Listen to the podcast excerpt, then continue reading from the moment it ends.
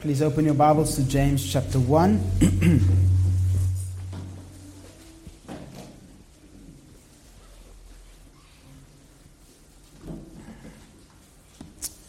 Let's pray.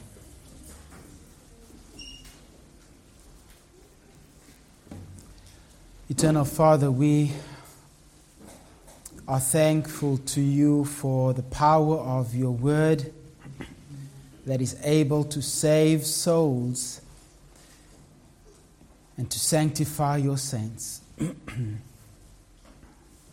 Those that need saving, we pray that you would quicken their hearts, regenerate them, grant them faith to believe they may become your children. Pray for all believers here this morning. Sanctify us by your word. We all need to be sanctified. We pray that you would do this, Lord. For your glory, magnify yourself in your name. Amen. we turn this morning to the book of James. We have resumed our series in this book. Last week we looked at verse 13, where James not only commands the believers not to blame God for their sins, but for their temptation and sin, but also provides a theological defense for why God can never be blamed for sin. And I pointed out to you that there are at least a series of four theological defenses made here by James. Number one is in verse 13 the divine essence of God. God is untemptable, is the word that he uses there. Secondly, we will find that there is the innate nature of man. That's verse 14 and 15. Thirdly, we have the immutable character of God verse 16 to 17, and then the divine work of God in verse 18. That is the scope of the section. That is the bird's eye view of what James is dealing with. This morning, we will deal with a second theological defense, and that is the innate nature of man. We see uh, how temptation works innate to man, there is a passion, a desire, an inward prompting that causes him to be temptable. Two aspects of mankind as a whole is in view here the cause and the result of temptation. That are the two main points I will cover. There are others, but if you can remember those two the cause and the result of temptation. This forms part of James's theological defense against the accusation that when I am tried, God is tempting me. When I am in a trial, God is actually causing or wanting me to sin. And James says, No, that is wrong. That is sinful to even think that way. Often, when we come to verse 14 and 15, we hear sermons on here are principles how to deal with temptation. This is not what the sermon is about. James is not telling you how to deal with temptation. He's telling you what's wrong with you when it comes to temptation. So let's give attention to the first main point here the cause of temptation. I'm going to read from verse 12 through to 18, and then we'll jump in at verse 14. Blessed is the man who remains steadfast under trial, for when he has stood the test, the test is the trial, he will receive the crown which is life. The genitive there indicates that the crown is equal to life, therefore, it's the crown which is life, which God has promised to those who love him. Let no one say, when he is tried, that word tempted there, continues the thought of verse 12 under trial the one tested no one let no one say when tried or under trial i am being tempted by god james makes the switch from trial to temptation for god cannot be tempted with evil. Literally, God is untemptable by evil. And he tempts him, he himself tempts no one. But each person is tempted when he is lured and enticed by his own desire. Then, desire, when it has conceived, gives birth to sin, and sin, when it is fully grown, brings forth death. Do not be conceived, my beloved brothers. Every good gift and every perfect gift is from above, coming down from the Father of lights, with whom there is no variation or shadow due to change. Of his own will, he brought us forth by the word of truth, that we should be a kind of first fruits of his creatures. The context is a response to the wrong doctrine, the wrong thinking, the wrong claim that God is somehow to be blamed for your temptation. As mentioned, James deals with a believer in a trial. Keep that in mind. This believer is commanded not to blame God ever. Why? Because the nature and the essence of God makes him untemptable. It's impossible for him to be drawn out, to do wrong, to do evil. James shows that God is immune to sin and therefore cannot ever respond to the call or the, the echo of sin. The second reality that James mentions here is found in verse 14 and 15, and this hits a little bit more closer to home. This theology starts to meddle with you and me. We don't like that. Give me a list of things to do, and I'll do it. But don't get involved in how I think and what I choose to do. Then you're meddling. Well, James likes to meddle. And so he starts to mess around excuse the word, but starts to mess with our own innate nature. Look at verse 14.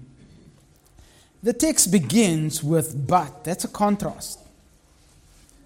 The contrast here is between the nature of God and the innate nature of man. But each person, he who is untemptable, he who does not respond to any kind of evil or temptation. In contrast to him, we have man, but every person. So there's a contrast between the nature of man and the nature of God. But with these words following the contrast in verse 14, but each person, James now goes from the realm of the believer, which is limited, to the scope of all people. Every person, each one this little word implies and stresses, I know it's two in English, but it's one word in, in Greek. This little word implies and stresses the universal experience of every individual.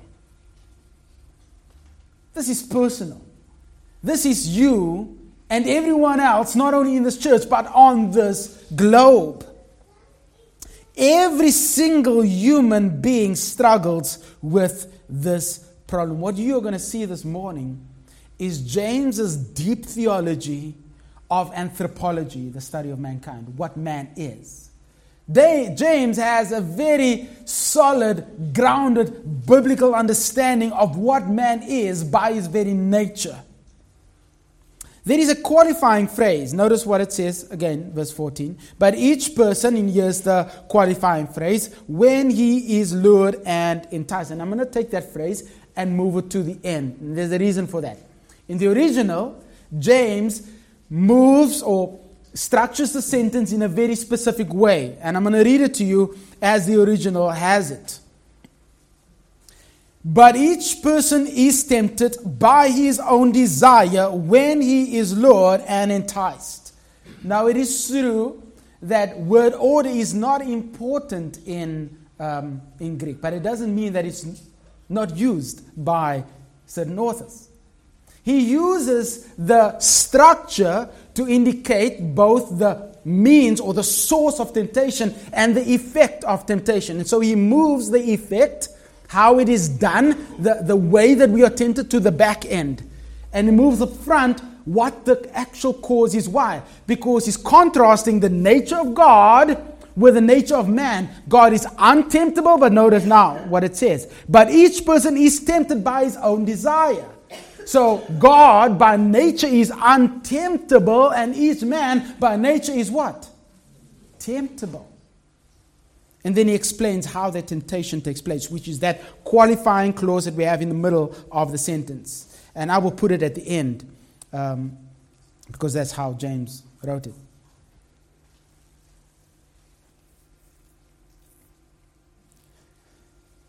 He says, each person is tempted by his own desire. What does he mean here by his own desire?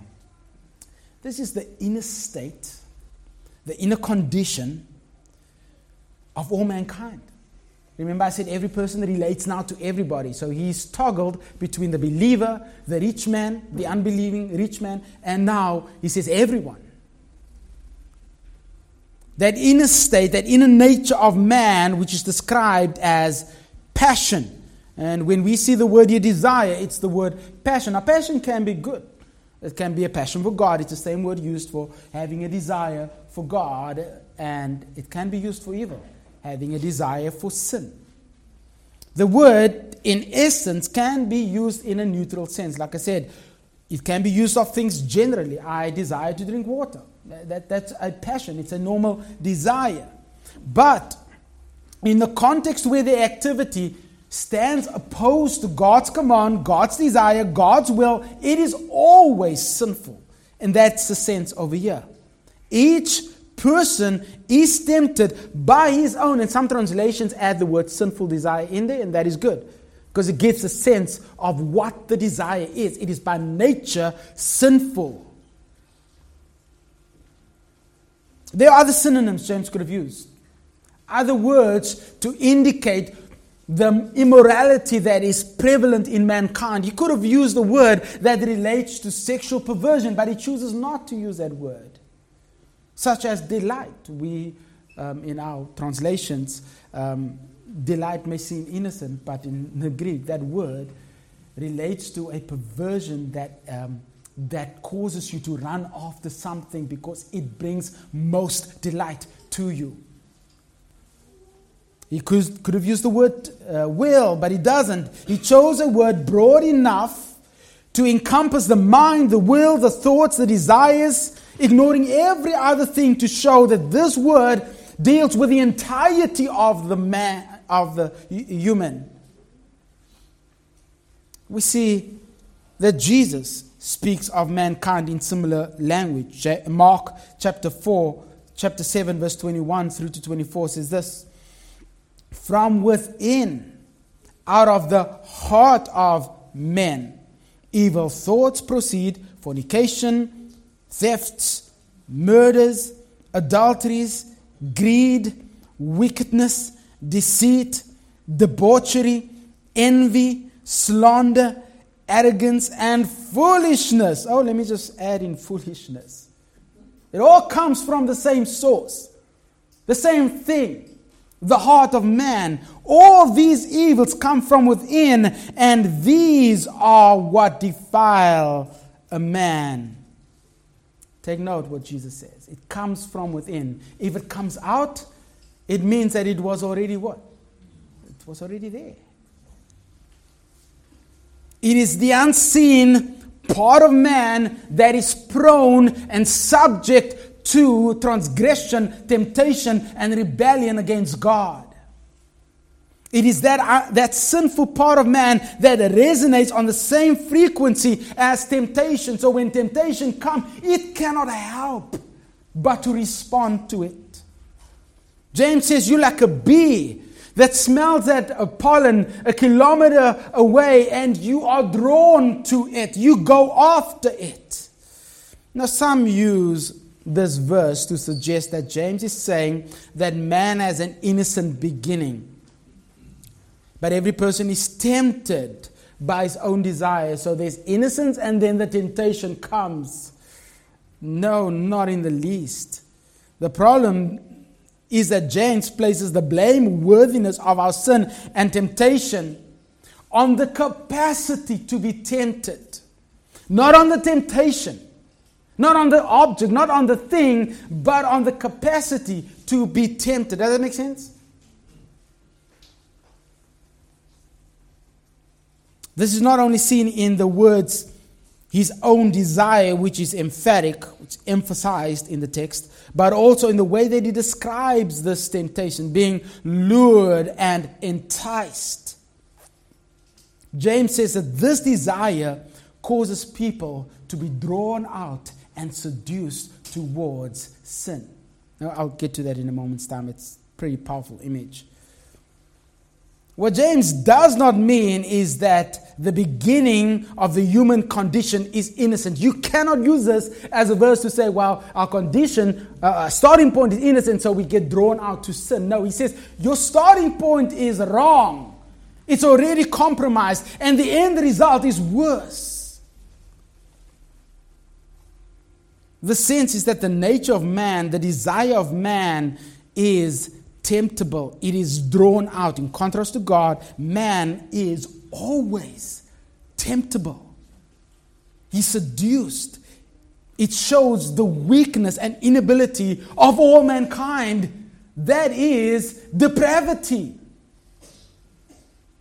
One author says, and I quote, deformed desire powerfully draws the sinner away to the forbidden object or activity. James's recognition of the power of desire to lead the self into sin is remarkable for its insight into the human soul in God. Yes, that's true. It shows us for what we truly are. We are defenseless when it comes to the uh, call of temptation. When it calls, there is no protection. We respond. James shows that man's innate fallenness, his innate fallen human condition, causes all of mankind to be open and exposed to temptation. Think about that. This is in contrast to God. Remember, the claim is God is causing me to sin. And he says, No. See, God is untemptable, but you, whenever temptation comes, guess what you do? You go after it. It is noteworthy to say, James does not say the devil is to be blamed for your temptation. Interesting exclusion. Now he does mention the devil, the serpent, the Satan, uh, the Satan, Satan later on, the enemy. But listen, we are wicked enough to do all kinds of evil without the help of the enemy. James is just showing that your starting point is not with the help of the devil. By yourselves, you are wickedly rebelling against God. That is your normal state. Instead of a demonic influence that you would expect here, he says, no, your own evil desire, your own deformed, sinful, decrepit, depraved desire is what causes you to be tempted. Don't blame God. Don't even blame the devil because you don't need his help to be tempted. Now, it doesn't mean that he doesn't tempt, he does. There's too many scriptures to, that point that out to be a reality. You can't say, like somebody who used to sing the gospel. Um, when I was growing up, we went to his show. You know him, Jimmy Swaggart, right? And he fell into sin and he said, The devil made me do it. No. No. The devil ain't to blame for that. That's your innate desire and passions controlling you, causing you to do it. James says that the resident problem in mankind is the innate human nature. This is what you are. This is who you are. His own passions, his own desire. In other words, the seed, seed of emotions that uh, and desire and will is already compromised. He cannot help but be tempted. Again, think of the context. James is saying, This is the claim God causes me to do sin. God causes me to be tempted. God is tempting me. And he says, No. The reason you are tempted is because you have a passion that is compromised. You have a desire that is compromised. You have a will that is compromised. And it will always be led to sin. Mankind has a compromised nature. Therefore, it is incorrect to blame God for your temptation. James shows that there's inherent problem with us, and it causes us to be tempted. Now, how are people tempted? Well, that's the last part of verse 14, which in our text is in the middle. When he is lured and enticed. Powerful imagery in those words. These are verbal adjectives for you grammarians, and it relates to when and how it modifies the words his passions. This is how people are tempted. It shows how easily we are drawn out. The first word here when he is lured. What does that mean? Means to drag away. Uh, it can be used in the context as in Acts 20, 20 verse 30, uh, to change someone's belief system, to, to drag him away from something truthful, to lead into falsity or lies.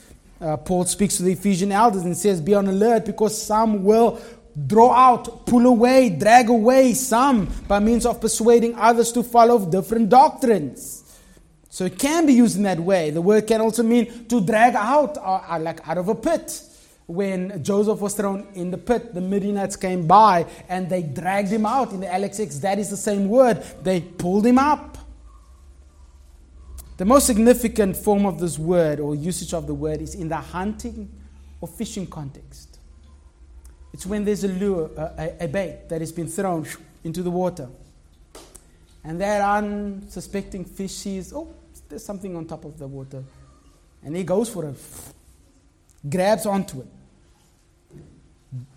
It is not the catching that's in view, it's the luring out. It is drawing him away from the rest of the fish. It is drawing him out of that dark place of protection. It is drawing him out to be exposed and then caught.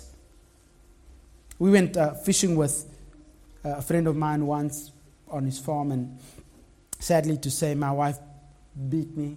It's, it's catch and release, so it's the amount of fish that you catch and not how big the fish is. Otherwise, I would have won. My fish was that big. I'm lying. it was that size. Every now and again, it struck me how quickly you had a bite. The minute you threw it in, there was a nip at it. But every now and again, you would have a fish testing the bait.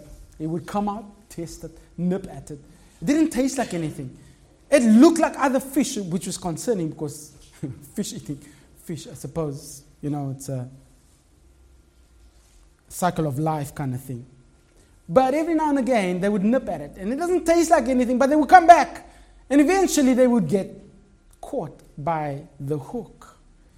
James says, likewise, a man is allured He's, he's, he's lured out, out of the safety uh, of his uh, home to do wrong, out of the safety of the church to do wrong, out of the safety of his, of his place, of his abode to do evil. Temptation that resonates with a person because of the presence of sin in the nature and the desire of man. There's internal receptors that pick up the scent of sin. Remember the analogy of the bee last week? He, he has an internal scent receptor. And whenever there's pollen, it will pick it up and it can go for it. That is us.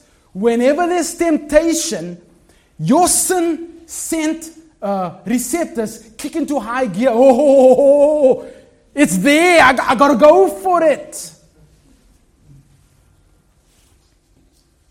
James says, That is what you are like. Unlike God, who cannot ever be tempted, you, on the other hand, you are always lured.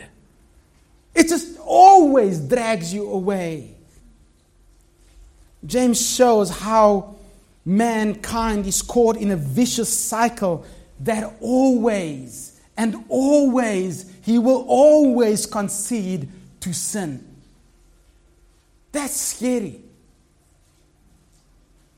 It shows the fallenness of mankind in these um, innocent imagery that James uses. He's not just talking about temptation, he's showing the decrepit nature of man. We can't defend ourselves against the law of sin. That is what he's saying. There is no protection for you. There is no defense. When temptation comes, what are you going to do? You're going to go after it. You will always go after it because you're like a dumb, blind fish who, who smells that lure and goes after it. James is describing the thorough, the thoroughly internalized process of sin. The source of all temptation is the self and its desire for the sake of its desire.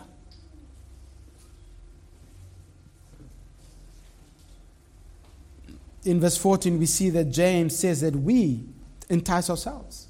You to blame.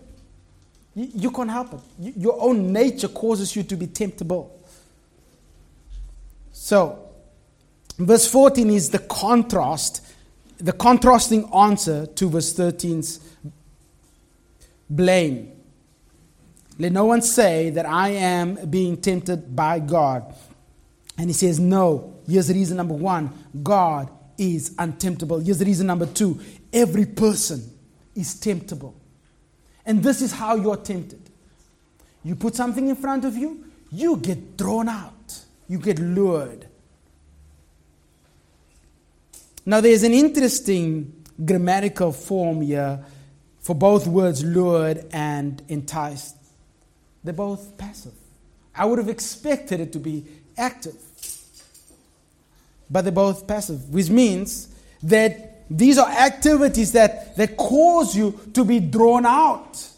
There is something outside of you that draws out the what? The sinfulness of your nature.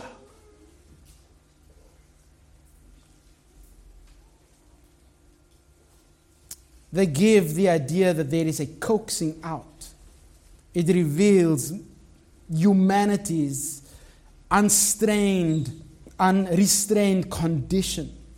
There is no protection but the grace of God when it comes to temptation. Let me illustrate it this way. If you have a, um, a pet and it's new to you, what do you do to get it um, used to you, your smell? You put some food on your hand and you coax it out of its hidey hole, right? And it comes out and it sniffs. But here's the thing the closer it gets, the stronger the scent of the thing is on your hand. And it forgets that there's a hand. It goes beyond the danger to the very thing that will maybe cause its death, but it doesn't matter. The food is there, it must be taken. If you've got a hamster, you know exactly what I'm talking about. It gets drawn out. The dumb animal just comes to you. Now it will put its little paws on you and, and try to grab at the animal with its mouth. Ach, at the, at the food with its mouth. It's already too late to turn back. That's what's happening here. We can't help ourselves. That is implicit in this word lured. The scent of sin is too strong. There is a strange magnetism between the object of temptation and the cause, which is your heart. James says that it's like a magnet. The minute it's there, you get drawn to it.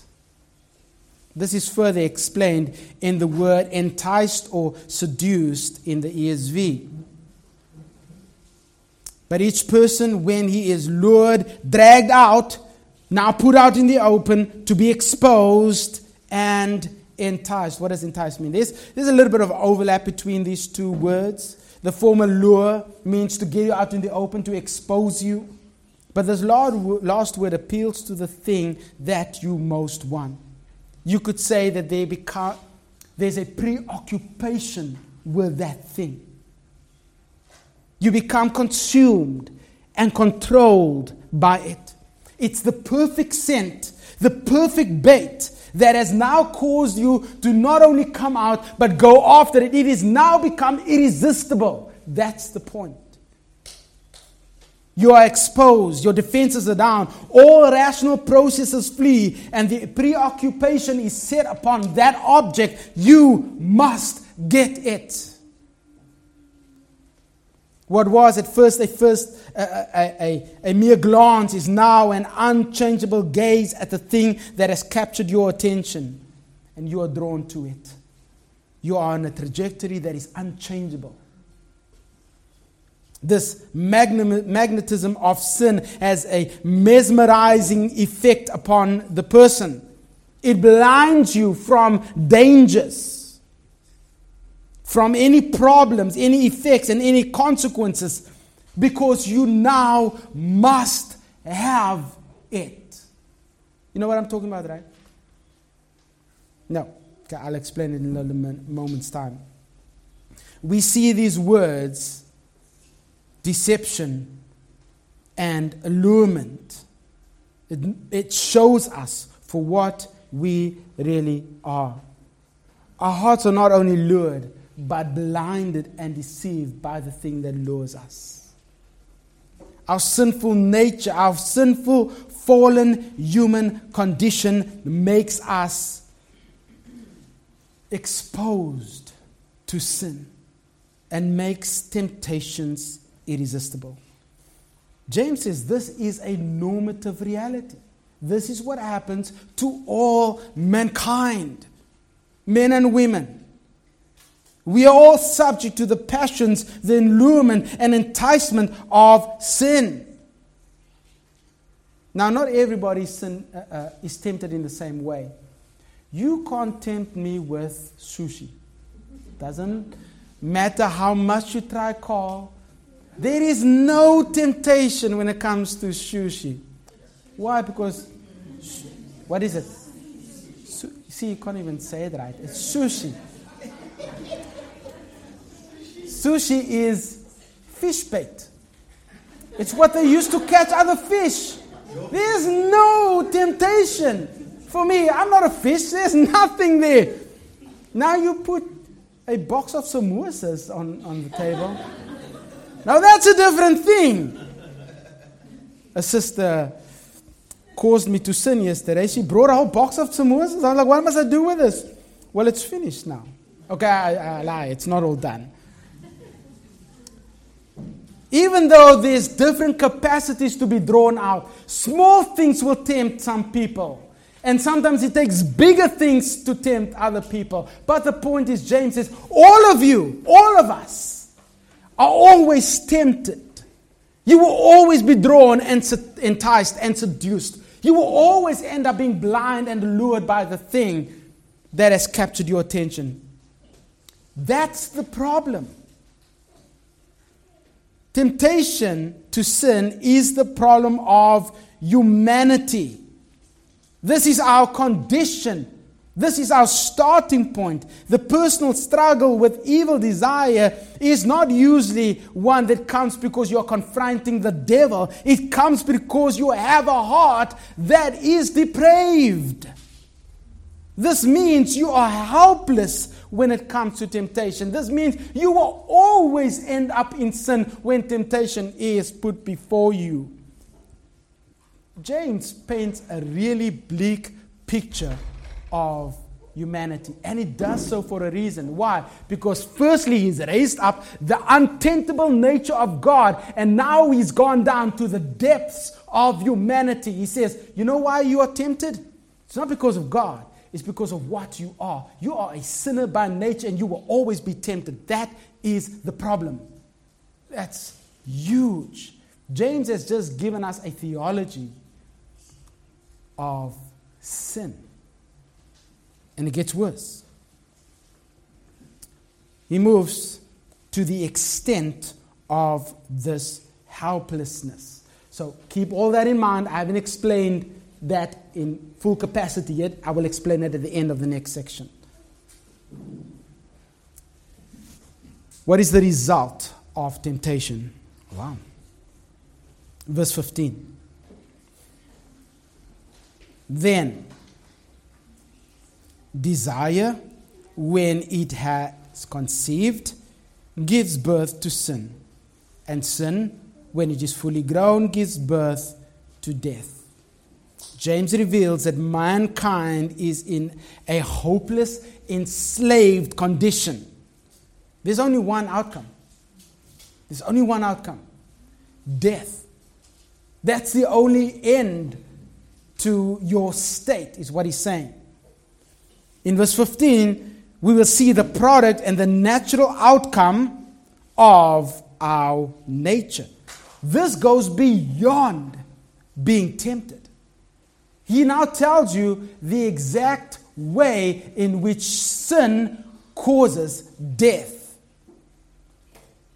He says, when a person's desire meets temptation, then there is a normative outcome. You can count on it. This is true to life every time. You will always end up here. He's not talking about merely daily sins. He's talking about a life of rebellion against God. And you'll see that in the text. So let's consider James's analogy in verse 15. What do you think the analogy is here? Then desire, when it has conceived, gives birth to sin. What is that? That's pregnancy. James uses a female analogy. He's not a female, but he can speak of something that is uncommon to himself. I mean, he doesn't know the whole processes, but he does know something. That is conception first. But look in the beginning of the verse. Then desire. That word then looks back. It, it provides a bridge. But the word desire in the Greek has an article. Article is the word the. So it's when the desire. And grammatically, it's called anaphoric. You don't need to remember that term. Basically, just means I'm pointing back to the desire I just mentioned, the desire that makes you temptable. You can write in there that desire or this desire. So James says, then, this desire that I've just mentioned, when it has conceived desire, when it conceives, it gives birth to sin. Desire is a mommy. And when temptation meets your sinful desire, conception takes place. It is interesting that James sees the beginning of life as what? Conception. Yes, the Bible does teach that a baby is a baby at conception because this baby becomes a human. Uh, I don't know, baby is a human, becomes a child. That's what I mean. Becomes a child later on, a full grown human being. But notice the way that he describes this. Then desire, when it meets temptation, there's a conception that takes place and it gives birth to sin.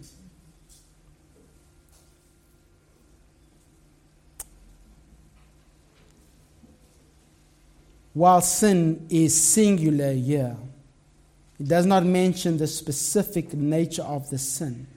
What James is talking about is the unsanctioned rebellion against God. By nature, just what it is, it's a rebellion against God. And he says, This is what you are.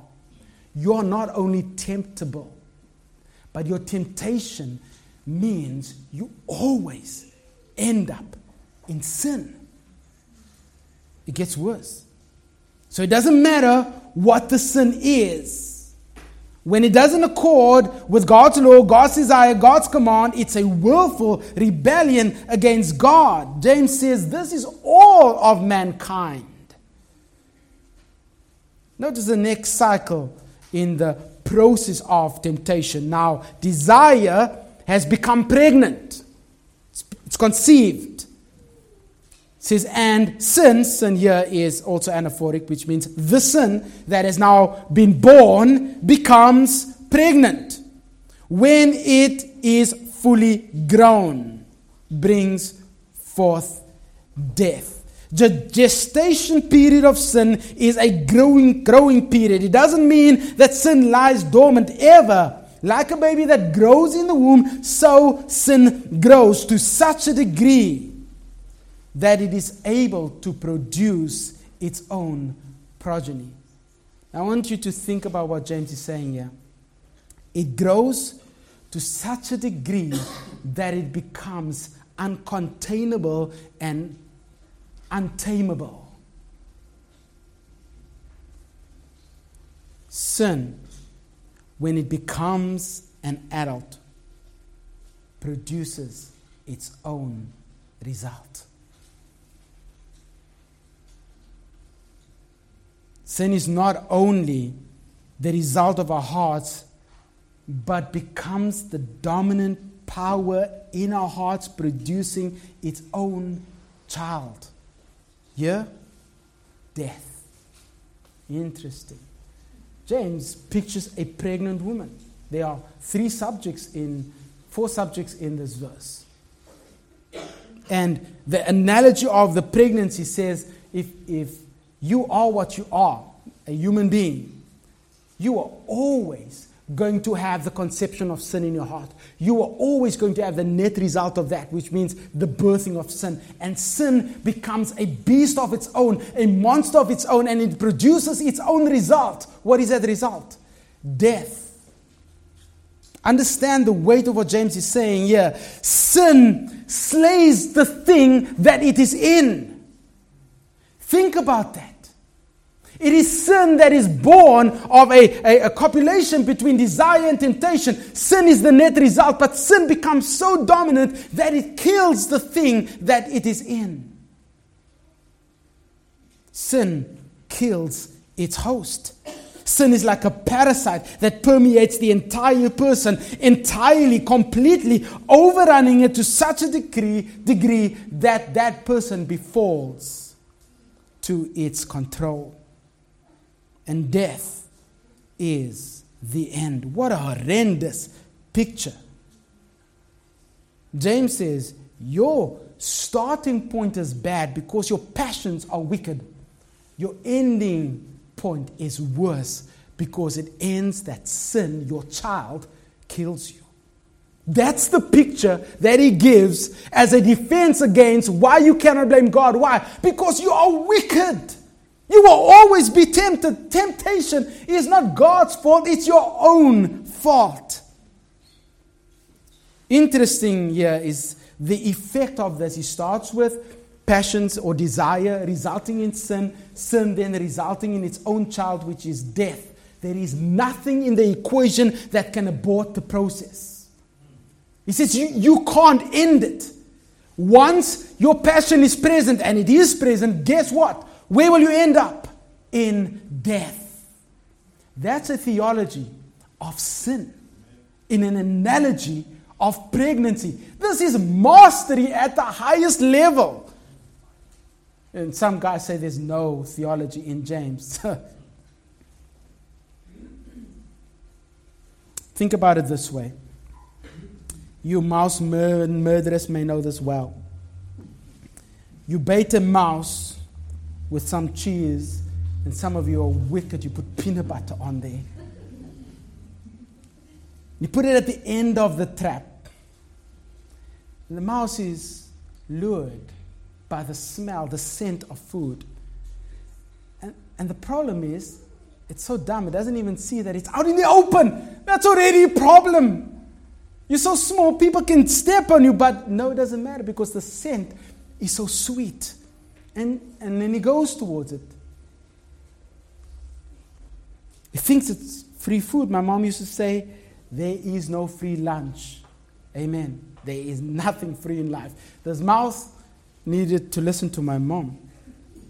Then, as he is drawn out, lured out, and enticed by that scent of that piece of food on the trap, in one one hundredth of a second, 10 milliseconds, bam, he's dead. Unless he grew up in Mitchell's Plain and he steals a piece of cheese off.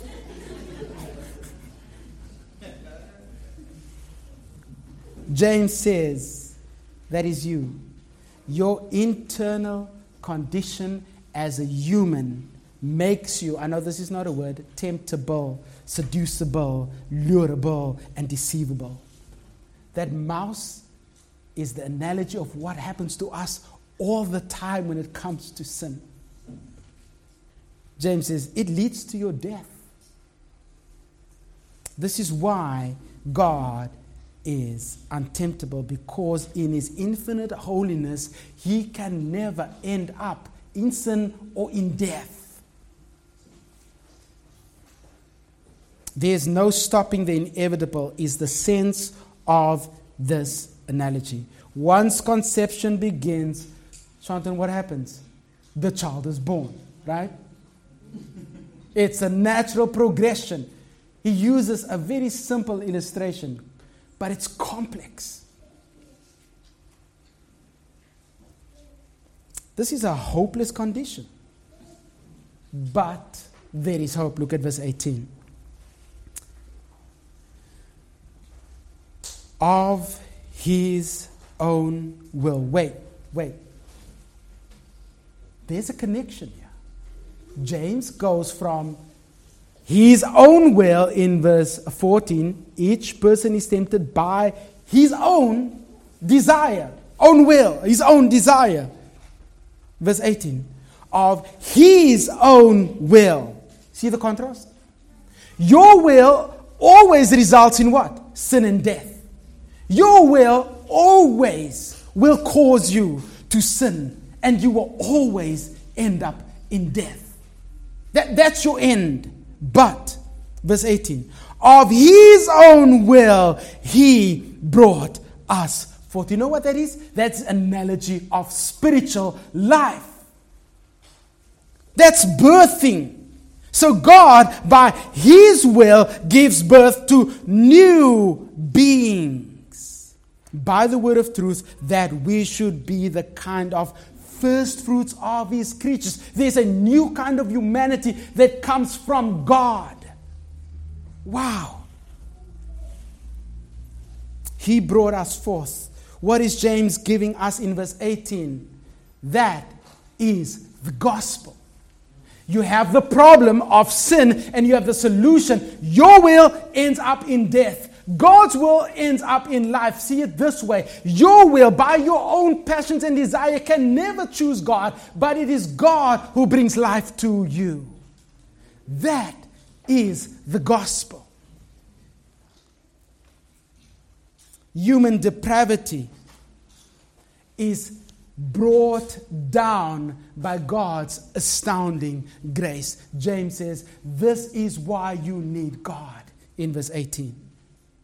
This is why you get life because God, by His will, chose to give you life. He's saying that you could never end up choosing God and ever coming to saving life. But God, by His will, chooses you.